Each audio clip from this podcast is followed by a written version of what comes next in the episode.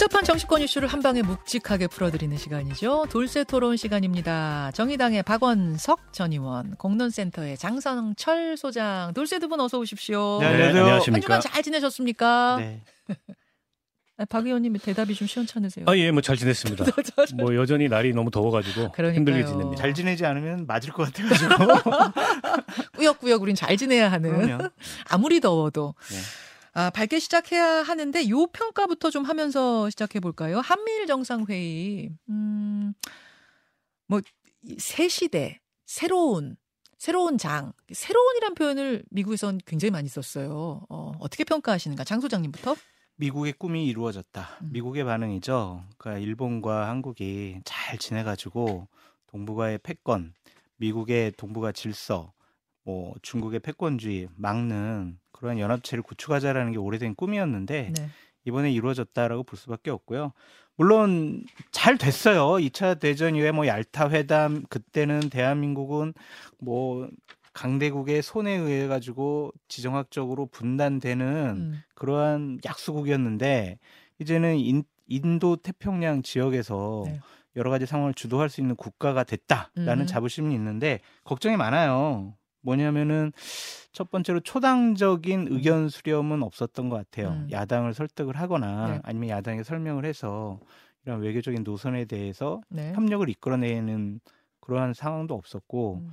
또 하나는 국민적인 사회적인 합의도 이끌어내지 않았고 탑다운 형식인 것 같아요. 그냥 위에서 음. 결정하고 밀어붙이는 것 이건데 우려스러운 것은 일본과의 문제입니다. 어쨌든 제가 과거지향적인 사람인지는 모르겠지만 독도는 일본 땅이야 라고 하는 일본과 한일 군사 협력, 한미일 군사 협력을 강화하는 것이 과연 괜찮을까? 음. 그런 우려와 걱정은 좀 있어요. 유사시에 우리가 뭐 출동할 수도 있고 개입할 네. 수도 있고 네. 일본이 또 우리 유사시에 개입할 수도 있는 네. 의무는 아니지만 아니지만 어떤 발판을 마련한 것 자체도 좀 우려가 된다. 조태용 안보실장은 뭐 그럴 리가 없다라고 예, 예. 얘기를 하고 있지만은 좀 걱정이 되는 부분이 있고요. 또한 과거사 문제에 대해서 일본이 지속적으로 입장을 바꾸지 않고 있어요. 음. 그렇다면 이것은 균열의 요인이 되지 않을까 걱정과 우려를 먼저 말씀드립니다. 자, 뭐, 뭐 만감이 교차하는 그러니까 네. 이, 이, 뭐 잘한 부분도 있지만 또 걱정도 되는 부분이 있다. 이렇게 또 말씀해 작용과 주셨는데 반작용이 있잖아요. 네. 그러니까 한미일 뭐 협력 체제가 강화되면 네. 북중러 협력 체계는 강화될 수밖에 없을 거거든요. 음. 그러한 부담감을 어떻게 타개해 나갈 것이냐라는 걱정도 있습니다.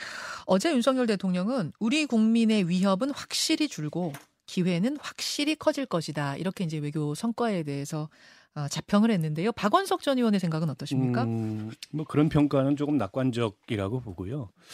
어쨌든 기존의 한미 동맹 내지는 기존의 한미일 협력 관계가 질적 변화를 맞고 있는 것은 맞는 것 음. 같아요.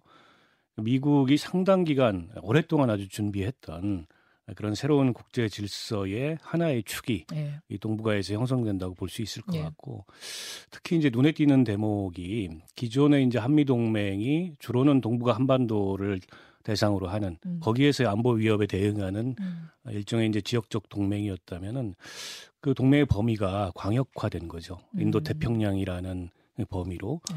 그리고 그 한미일 협력 관계도 마찬가지로 이게 이제 동북아나 한반도의 군사적 긴장이나 위협에 대응하는 군사적 협력을 넘어서서 음.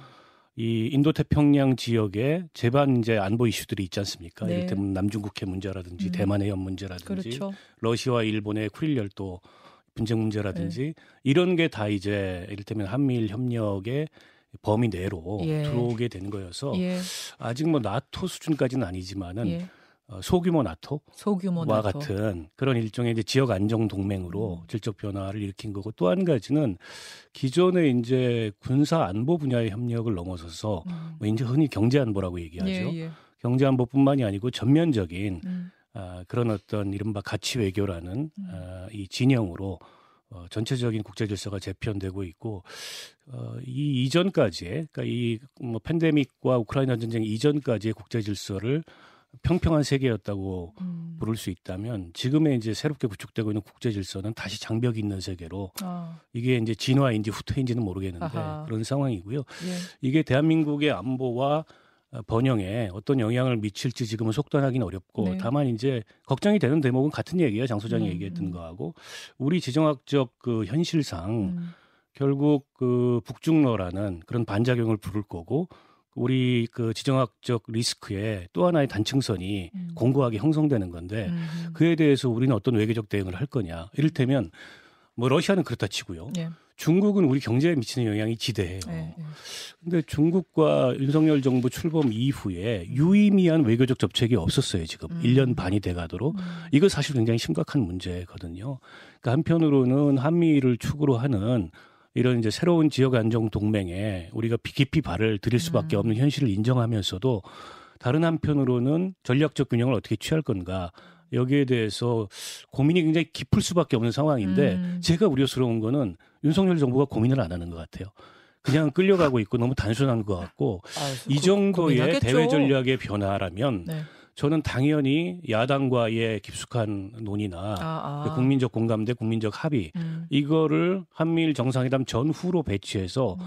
전체적으로 이게 우리 국익을 위해서 불가피한 선택이고 이렇게 가야 되는데 자, 그런 게 없다는 게장 걱정스러운 소장님. 정말로 큰 고민이 없이 진행됐다고 보세요? 국민의힘은? 그거는 말이 안 되죠. 대통령께서 뭐 여러 가지 상황을 보고를 받고 어떠한 외교적인 노선에 대해서 안보상 대한민국 국민의 생명과 안전을 지키기 위한 최선의 길이다라고 좀 생각을 한 것 같습니다. 방향은 맞는 것 같아요. 한미일 협력, 뭐 우호 관계 증진해야죠. 음, 그런데 그것이 일방주의는 좀 곤란할 것 같아요. 음. 우리나라가 주도할 수 있는 국가는 아니잖아요. 끌려다닐 수밖에 없는 예. 국가이기 때문에 어쨌든 러시아와 중국과의 외교 관계도 지정학적으로 말씀하시는 거죠. 그렇죠. 예. 그러니까 그 나라들과의 관계도 충분히 좀 염두에 두고 풀어야 된다라고 말씀드려요. 알겠습니다. 예, 한미일 정상회의에 대한 두 분의 평가 잠깐 드리려고 했는데 또 이야기하다 보니까 이야기거리가 그래요? 많네요. 국내 정치 이야기로 좀 들어가 보죠. 앞에서 유상범 국민의힘 수석 대변인 오랜만에 출연하셔서 또 여러 가지 당 현안들 이야기를 나눴는데 오면서 들으셨어요? 네, 네. 장 수장 밖에서 들으셨어요? 밖에서. 어떤 이야기 제일 좀 잘 들리셨습니까? 이준석 떼쓴다. 공천 달라고 떼쓴다. 지역 활동 열심히 해라. 그러면은 경쟁력 있으면 우리가 공천 줄게. 아, 그 얘기를 들었어요. 아, 그러니까 이게 어, 무슨 얘기하다 그 얘기가 나왔냐면 최근에 국민의힘이 수도권 위기론을 놓고 네. 윤상현 의원이 먼저 이- 뭐 시작을 했죠. 네. 아, 수도권 이거 위기 심각하다. 심각하다. 암덩어리가 세 개 있다. 막 네. 이렇게 얘기를 하니까 이철규 사무총장이 그 무슨 소리냐? 어, 배를 침몰시키려고 하는 사람들은 승선시킬 수 없다. 배 내려라. 막 이러면서 그 배 내려야 되는 사람은 누구야? 막 이렇게 위기가 있는 거야 없는 거야? 이 얘기를 하다 맞아요. 그 얘기가 나온 거예요. 네. 일단 아 제가 궁금한 건 네. 수도권 위기로는 여야 막론하고 늘 나오는 얘기인데 네. 그 잘하자 조심하자는 얘기인데 네. 이철규 사무총장은 왜 이번에 그렇게 강하게 그런 소리 하지 말아라라는 음. 식의 워딩을 첫 취- 번째로는요. 김기현 당 대표 이철규 사무총장의 체제가 허약하다라는 자기 고백인 것 같아요. 아, 지도부가 예. 허약하다. 그러니까 결국에는 이 얘기를 한 거는 뭐냐면 우리를 비판을 하거나 윤석열 정권에 음. 대해서 여러 가지 뭐 욕 같은 네. 여러 가지 얘기들을 하면 당신들 공천 안 줄 거야. 그러니까 입 다물고 가만히 있어. 우리 말 잘 들어. 그러면 어. 우리가 당신들 공천 고려해 볼게. 이런 협박이거든요. 어. 협박은 힘이 약하고 지위가 약한 사람들이 하는 겁니다. 그러니까 누가 봐도 권위가 있고 리더십이 있고 야, 저 사람들이 내년 총선에 공천할 수 있는 결정적인 권한을 갖고 있는 사람들이야. 그러면 음. 알아서 기어요. 어. 근데 그러한 분위기가 아니고 자꾸 당신들이 내년 총선 때까지 공천할 수 있을까? 지도 체제가 유지가 될 수 있을까? 네. 아, 저 체제로 우리가 수도권 선거 승리할 수 있을까? 대비할 수 있을까? 이런 의문이 많이 나오니까 음. 나한테 뭐라 그러지 마 가만히 있어. 음. 협박이 아닌가라는 좀 생각이 듭니다. 박 의원님 어떻게 보세요? 음, 수도권 위기론이 과장됐다면 그러면 이제 수도권에서 이런 전략과 이런 정치적 판단 하에 음. 아, 총선 지형이 불리하지 않다 이런 걸 지도부가 보여주면 되는데 그런 건 없는 것 같아요. 이게 윤상현 의원만 얘기한 게 아니고 사실은 뭐 안철수 의원도 얘기하고 있고 네, 네. 홍준표 시장이나 이준석 전 대표나 다 비슷한 맥락이거든요. 네, 네. 그리고 말은 안 하지만 음. 수도권에서 어쨌든 공천 받으려고 하는 대부분 원내죠. 음. 원내가 별로 없으니까. 근데 비슷한 위기감들이 있는 걸로 알고 있어요. 음. 그거는 전체적으로 지금 대통령실이나 여당의 전략이 음. 중도층을 향한 외연 확장 전략이 아닌데다가 몇 번의 전국 선거를 거듭해야 하다 보니까는 인물난도 좀 심각한 것 같아요. 음. 게다가 좀 될 만한 될성 싶은 사람들은 지난 지방선거에 다 돼서 아, 아. 사람이 없다. 인물란. 네, 그에 반해서 민주당은 이게 전국 선거에서 몇 차례 이기다 보니까 수도권. 별다른 경쟁력이나 뭐 이런 게 없던 사람들도 현직 의원이 돼버린 거예요. 아하. 그 자체가 경쟁력이거든요. 어. 그런 면에서 봤을 때 위기감이 커져 있는데 당내에서 그런 위기감을 제기하는 거를 기분 나빠할 게 아니고 네. 여권 지도부 입장에서는 지도부의 구성으로 보면 그런 위기감을 느낄 만 하잖아요. 음. 전부 TK고 강원이고 아, PK고 예. 이러니까 수도권 선거를 모른다. 예, 예. 그러면 대안을 제시를 해야죠. 저렇게 겁박할 게 아니고. 겁박하는 걸로. 겁박이죠. 자칫하면은 어, 배에 안 태우고 바다에 빠뜨릴 거야 이런 이런 얘기잖아요. 누구 누구라고 보세요? 그 승선 못할 거. 저는 뭐 일각에서 라고 이준석 전 대표, 유승민 의원을 지칭하는 거라고 얘기하는데 그분들하고는 서로 관심이 없어요. 관심이 없어. 피차 노관심이에요. 뭐 윤상현 의원을 비롯해서 예. 이게 터져 나올까봐 당내에서 본물처럼 그러니까 터져 나와서 지도부를 흔들까봐 아, 원래 쓴소리 하던 그 사람들이 아니고 아, 그분들은 관심이 그분들은 없어요. 노관심이고 또 막 여기저기서 안 그러던 분들의 쓴소리가 터져 네. 나올 것에 대한 단속이다. 하는 거죠. 아, 그런데 이제 여론조사 객관적인 데이터를 보면은요, 서울하고 경기도에서 대통령의 부정평가가 음. 지속적으로 높아요. 그런데 수도권 위기론 이것에 대해서 아니야 음. 까불지 마 이런 식의 반응 보이는 것이 맞느냐? 음. 총선은요 객관적인 데이터를 잘 분석을 해서 전략과 전술을 짜야 이기는 거지 음흠. 정신 승리 가지고 예. 총선 못 이깁니다. 지금 총선에 대한 그러니까 위기감을 뭐 지도부 혹은 뭐, 뭐 대통령실 왜냐면 대통령도 이 지지율 받아서 그걸로 또 국정 운영하고 하는 거니까 어, 또 대, 여소 여소야대 전국인이 아니냐에 따라서도 굉장히 여러 가지 영향을 받으니까 관심 가질 텐데 얼마나 관심들 갖고 있어요. 대통령은 별로 관심이 없으신 것 같아요. 과- 아직까지는 총선에? 총선에? 그렇게 관심이 없으시대요. 또 그게 맞죠. 대통령이 또 아. 여당이 총선에 이겨야지 내가 어떻게 할까? 막 고민하는 것도 이건 좀 웃기는 상황인데 어, 어, 아니 뭐 어떻게 되겠지 뭐. 뭐 음. 그러한 좀 분위기가 아닌가라는 좀 생각이 들고 어. 오히려 다른 분이 좀 총선 내년에 이거에 관심이 좀 많은 것 같다라는 좀 생각이 다른 분 들고요. 누구요? 모르겠습니다. 그냥 다른 분들이 더 관심이 많은 것 같고 예. 저는 기본적으로 국민의힘에서 여의도 연구원장에 대해서는 다시 한번 좀 생각을 해보셨으면 좋겠어요. 그러니까 박수영 의원인데 네. 저분이 지속적으로 내년 총선에 대한 장밋빛 분석 보고서를 지도부와 이제 대통령실에 계속 이제 보고를 한다라는 얘기가 있어요. 그렇습니까? 음. 근데 박수영 의원도 뭐 2016년에는 수원에서 출마했다가 31% 받고 떨어져가지고 부산 본인의 음, 이제 예. 고향으로 갔잖아요. 예. 그러니까 수도권 민심을 잘 몰라요. 음. 이런 분이 내년 총선 전략을 짜는 음. 중요한 역할을 한다는 것 자체가 좀 부적절해 보이거든요. 그래서 보다 더 수도권 민심을 잘 읽고 객관화, 객관성 있는 그런 분을 새롭게 좀 임명하는 것이 어떨까라고 좀 조심스레 말해봅니다. 어. 음, 결국엔 저는 여당 지도부가 그 이제 4월 내년 4월 총선에 대해서 어떤 주도성과 이제 어떤 전략적인 능력을 발휘하냐에 달려 있다고 생각해요. 근데 지금 보면 대통령실 눈치를 많이 보는 것 같아요. 음. 대통령실이 과연 선거에 음흠. 어디까지 어, 영향을 미치려고 할 건지에 대해서 아. 지도부가 눈치를 보고 어, 있고 그렇다 보니까는 선제적으로 과감하게 음흠. 이제 선거 이 전략에 관해서 어, 뭐 아직 이제 이른 시기이긴 합니다만 네. 기본적 구상이 잘 없는 것 같다. 음. 그리고 김기현 대표가 인재영입 위원장을 겸임하고 있는데 예, 예. 어, 사실 인재 영입 경쟁이 총선 앞두고서 가장 먼저 이제 경쟁이 일어나는데 지금까지 대표된 지 몇 달 지났습니까? 한참 지났는데 영입한 인재가 없어요. 음. 그래서 이제 수도권에 있는 어, 원외위원장들, 총선 출마자들 같은 경우에는 이렇게 해가지고 기본적인 인물 경쟁력에서도 민주당한테 뒤질 텐데 아. 어떻게 선거를 치르느냐 이런 위기감이 있고 어, 저는 뭐 대통령실의 눈치를 안 볼 수 없다고 생각합니다 여당이 네. 그러나 이제 총선이 그에 의해서 좌우된다면 음흠. 역사적으로 봤을 때 그다지 이렇게 성공적인 적이 없었어요 음. 역대 정권을 막론하고 예. 물론 대통령 지지율이 인기가 아주 높으면 모르겠어요. 음. 그러니까 문재인 전 대통령이 지난 총선 직전에 4월 초- 총선 직전에 지지율이 한 57% 나왔다 그래요. 어. 그런 상황이면은 대통령 얼굴로 총선을 치르는데 큰 무리가 없어요. 예. 근데 지금 물론 아직 이제 총선까지 8개월이 남아 있지만 현재 윤석열 대통령이 보이는 지지율로는 저 지지율로 총선을 치르면 수도권에서는 필패라는 게 이미 나와 있는데. 특히 수도권. 네, 저는 그래서 윤상현 의원이나 안철수 의원이 얘기하는 음. 그런 우려나 이 음흠. 문제 지적이 굉장히 타당하다고 생각해요. 객관적으로 봤을 때. 그 윤석열하고도 제가 연락을 해봤는데 그러셨어요. 본인이 2016년, 2020년도 무소속으로 출마를 했잖아요. 네. 그때보다 바닥 민심이 보수 쪽에 너무 안 좋다는 거예요. 그때보다 도 안 좋다. 그때보다 더 안 좋대요. 어. 그래서 상당히 위기감을 많이 느끼고 있더라고요. 어허. 그러니까 현장에서 뛰는 사람들은 체감적으로 느끼는 거예요. 어. 근데 이제 데이터를 보고 아니면 지역과 수도권이 아닌 음. 분들은 네. 잘 되겠지 뭐 이런 생각을 갖고 있는 것 같고 그럼 거기서 대략- 지- 예. 대략 한 달 전쯤에 김기현 당 대표랑 이철규 사무총장이 대통령을 만났다고 그러더라고요. 음. 그 자리에서 김기현 당 대표가 예. 내년 총선 공천은요 저희가 이제 경선을 통해서 뭐 불협화음 없이 경쟁력 있는 후보를 하겠습니다라고 했더니 대통령께서 아유 그건 당에서 알아서 하시라고 음. 그러면서 이제 총선 문제 관련해서는 한 발 떨어진 모습을 보였다고 하더라고요. 그래요.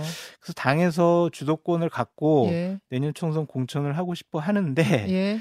잘 모르겠어요. 그게 잘 될지 그렇게 될지. 아니 그렇게 하시라고 한 거는 잘 알아서 하라는 거 아니 이제 아니에요? 그렇게 하시라고 한 게 아직 내가 거기에 특별한 생각이 관심이 없다는 없어. 얘기인지 실제 네. 저 자율권을 끝까지 드리겠다는 관심이 없- 얘기인지 없을지는 모른다. 모르는 거고 강서 재보궐 선거 공천 문제가 지금 국민의힘을 괴롭히는 요소 중에 하나인데 보란 듯이 김태우 씨는 예비 후보 등록을 했고 등록했어요. 근데 아까 유상범 의원 얘기로는 그 예비 후보 등록하는 과정에서 김태우 전 구청장하고 국민의힘이 한 마디 상의도 없었대요. 단독. 플레이예요. 뭐 그건 맞는 것 같은데 아니 그럼 빨리 정리를 하면 되잖아요. 음. 이게 이제 기책 사유가? 있기 때문에 예, 예. 우리 공천하지 않는다. 예.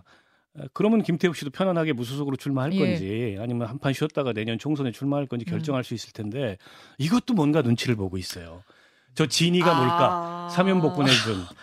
저는 그렇다고 보고요. 보세요. 어. 음, 그러니까 전체적으로 보면 예.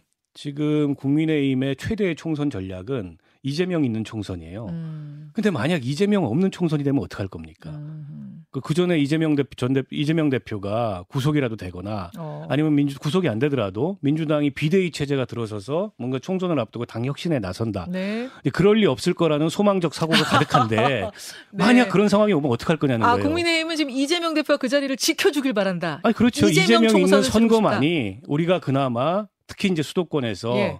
어, 불리한 이런 예. 지형을 만회할 수 있는 유일한 전략적 방안이다 이렇게 생각하는데 예. 이재명 없는 총선에 대한 준비는 안 돼 있는 거예요. 이재명 없는 총선, 그러니까 이재명 대표가 말하자면 구속, 구속 상태에서 치를 총선의 가능성은 얼마나 있다고 보세요? 그거야 모르죠. 영장실심사도 받아봐야 아는 거고 또 구속이 된다면 예. 그 민주당 내부에 특히 뭐 친명계가 어떤 생각을 하건 예. 객관적으로 봤을 때 당 대표직을 유지한다는 건 어려운 일이잖아요. 그 정치 문법상 뭐 불가능합니다. 일반적으로는, 예. 게다가 구속 혐의가 음. 무슨 독재 정권에 의해서 탄압을 받고 구속이 됐다 음. 이렇게 민주당 내에서는 주장하겠지만 객관적으로 그게 설득력이 되게 있겠냐고요 유권자들한테. 근데 지금은 그 얘기가 나오잖아요, 스물스물. 아마 이재명 대표가 구속이 되는 상황이 되더라도 대표직 유지할 거다, 공천권 가지고 갈 거다라는 이야기가 공공연하게 나오는데요. 그런 얘기 하는 분들이 그냥 자기 정치들 하고 있다고 생각해요. 아, 그 자. 이재명 당대표 옆에서 조그만 권력이라도 누리고 싶어 하고 공천 본인 공천을 확실하게 챙기려고 하는 사람들의 개인적인 욕심이죠. 불가능해요. 어떻게 옥중 그렇게 공천을 보세요. 해요. 그렇게 보세요. 예를 들면은 만약 음, 민주화 운동을 하다가 잡혀갔어요. 예, 예. 독립 운동을 하다가 잡혀갔어요. 음, 음. 그러면 국민들이 야 억울하다 진짜 정말 저 사람이 네. 왜 구속당했냐 막 이러는데 이거는 그게 아니잖아요. 어, 지극히 단체장 때 했던 개인적인 돈 문제와 관련된 비리 부패 혐의가 될 수가 있단 음. 말이에요.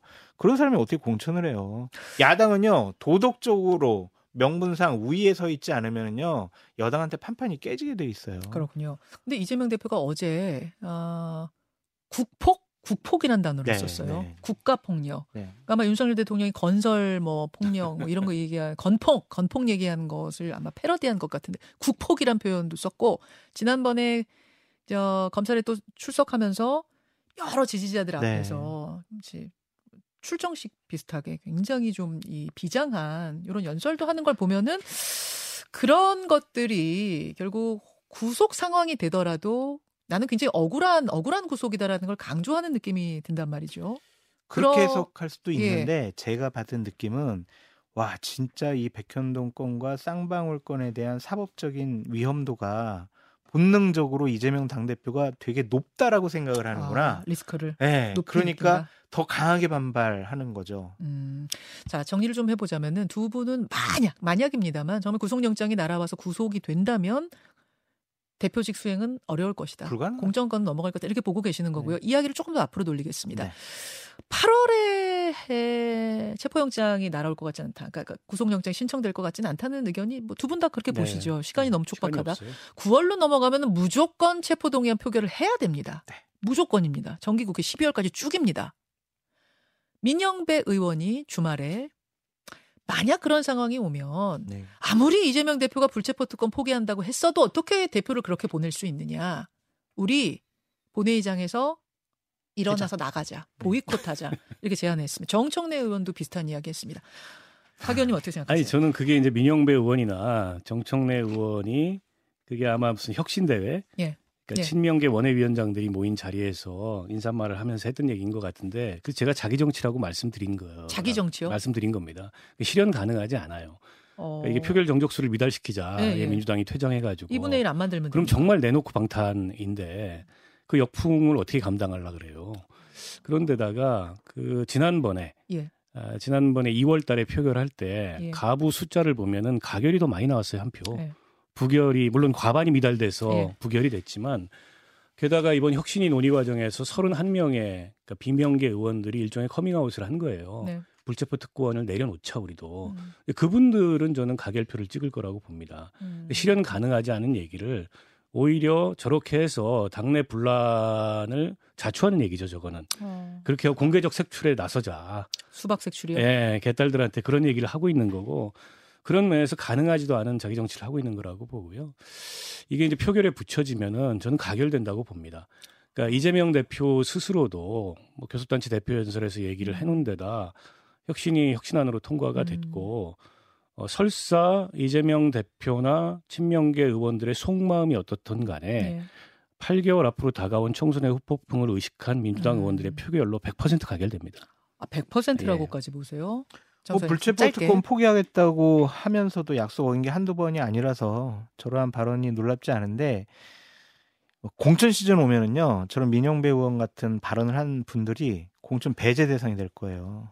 지도부가 바뀌면은 아 지도부가 바뀌. 예 그러니까 민영배 의원 말 조심하시는 게 좋을 것 같다라는 생각이 듭니다. 자 오늘 어, 댓글쇼 있는 날입니다. 본 방송 끝내고 댓글쇼로 이야기 더 이어가 보죠. 두 분 고맙습니다. 감사합니다. 고맙습니다. 김현정의 뉴스쇼는 시청자 여러분의 참여를 기다립니다. 구독과 좋아요, 댓글 잊지 않으셨죠? 알림 설정을 해두시면 평일 아침 7시 20분 실시간 라이브도 참여하실 수 있습니다.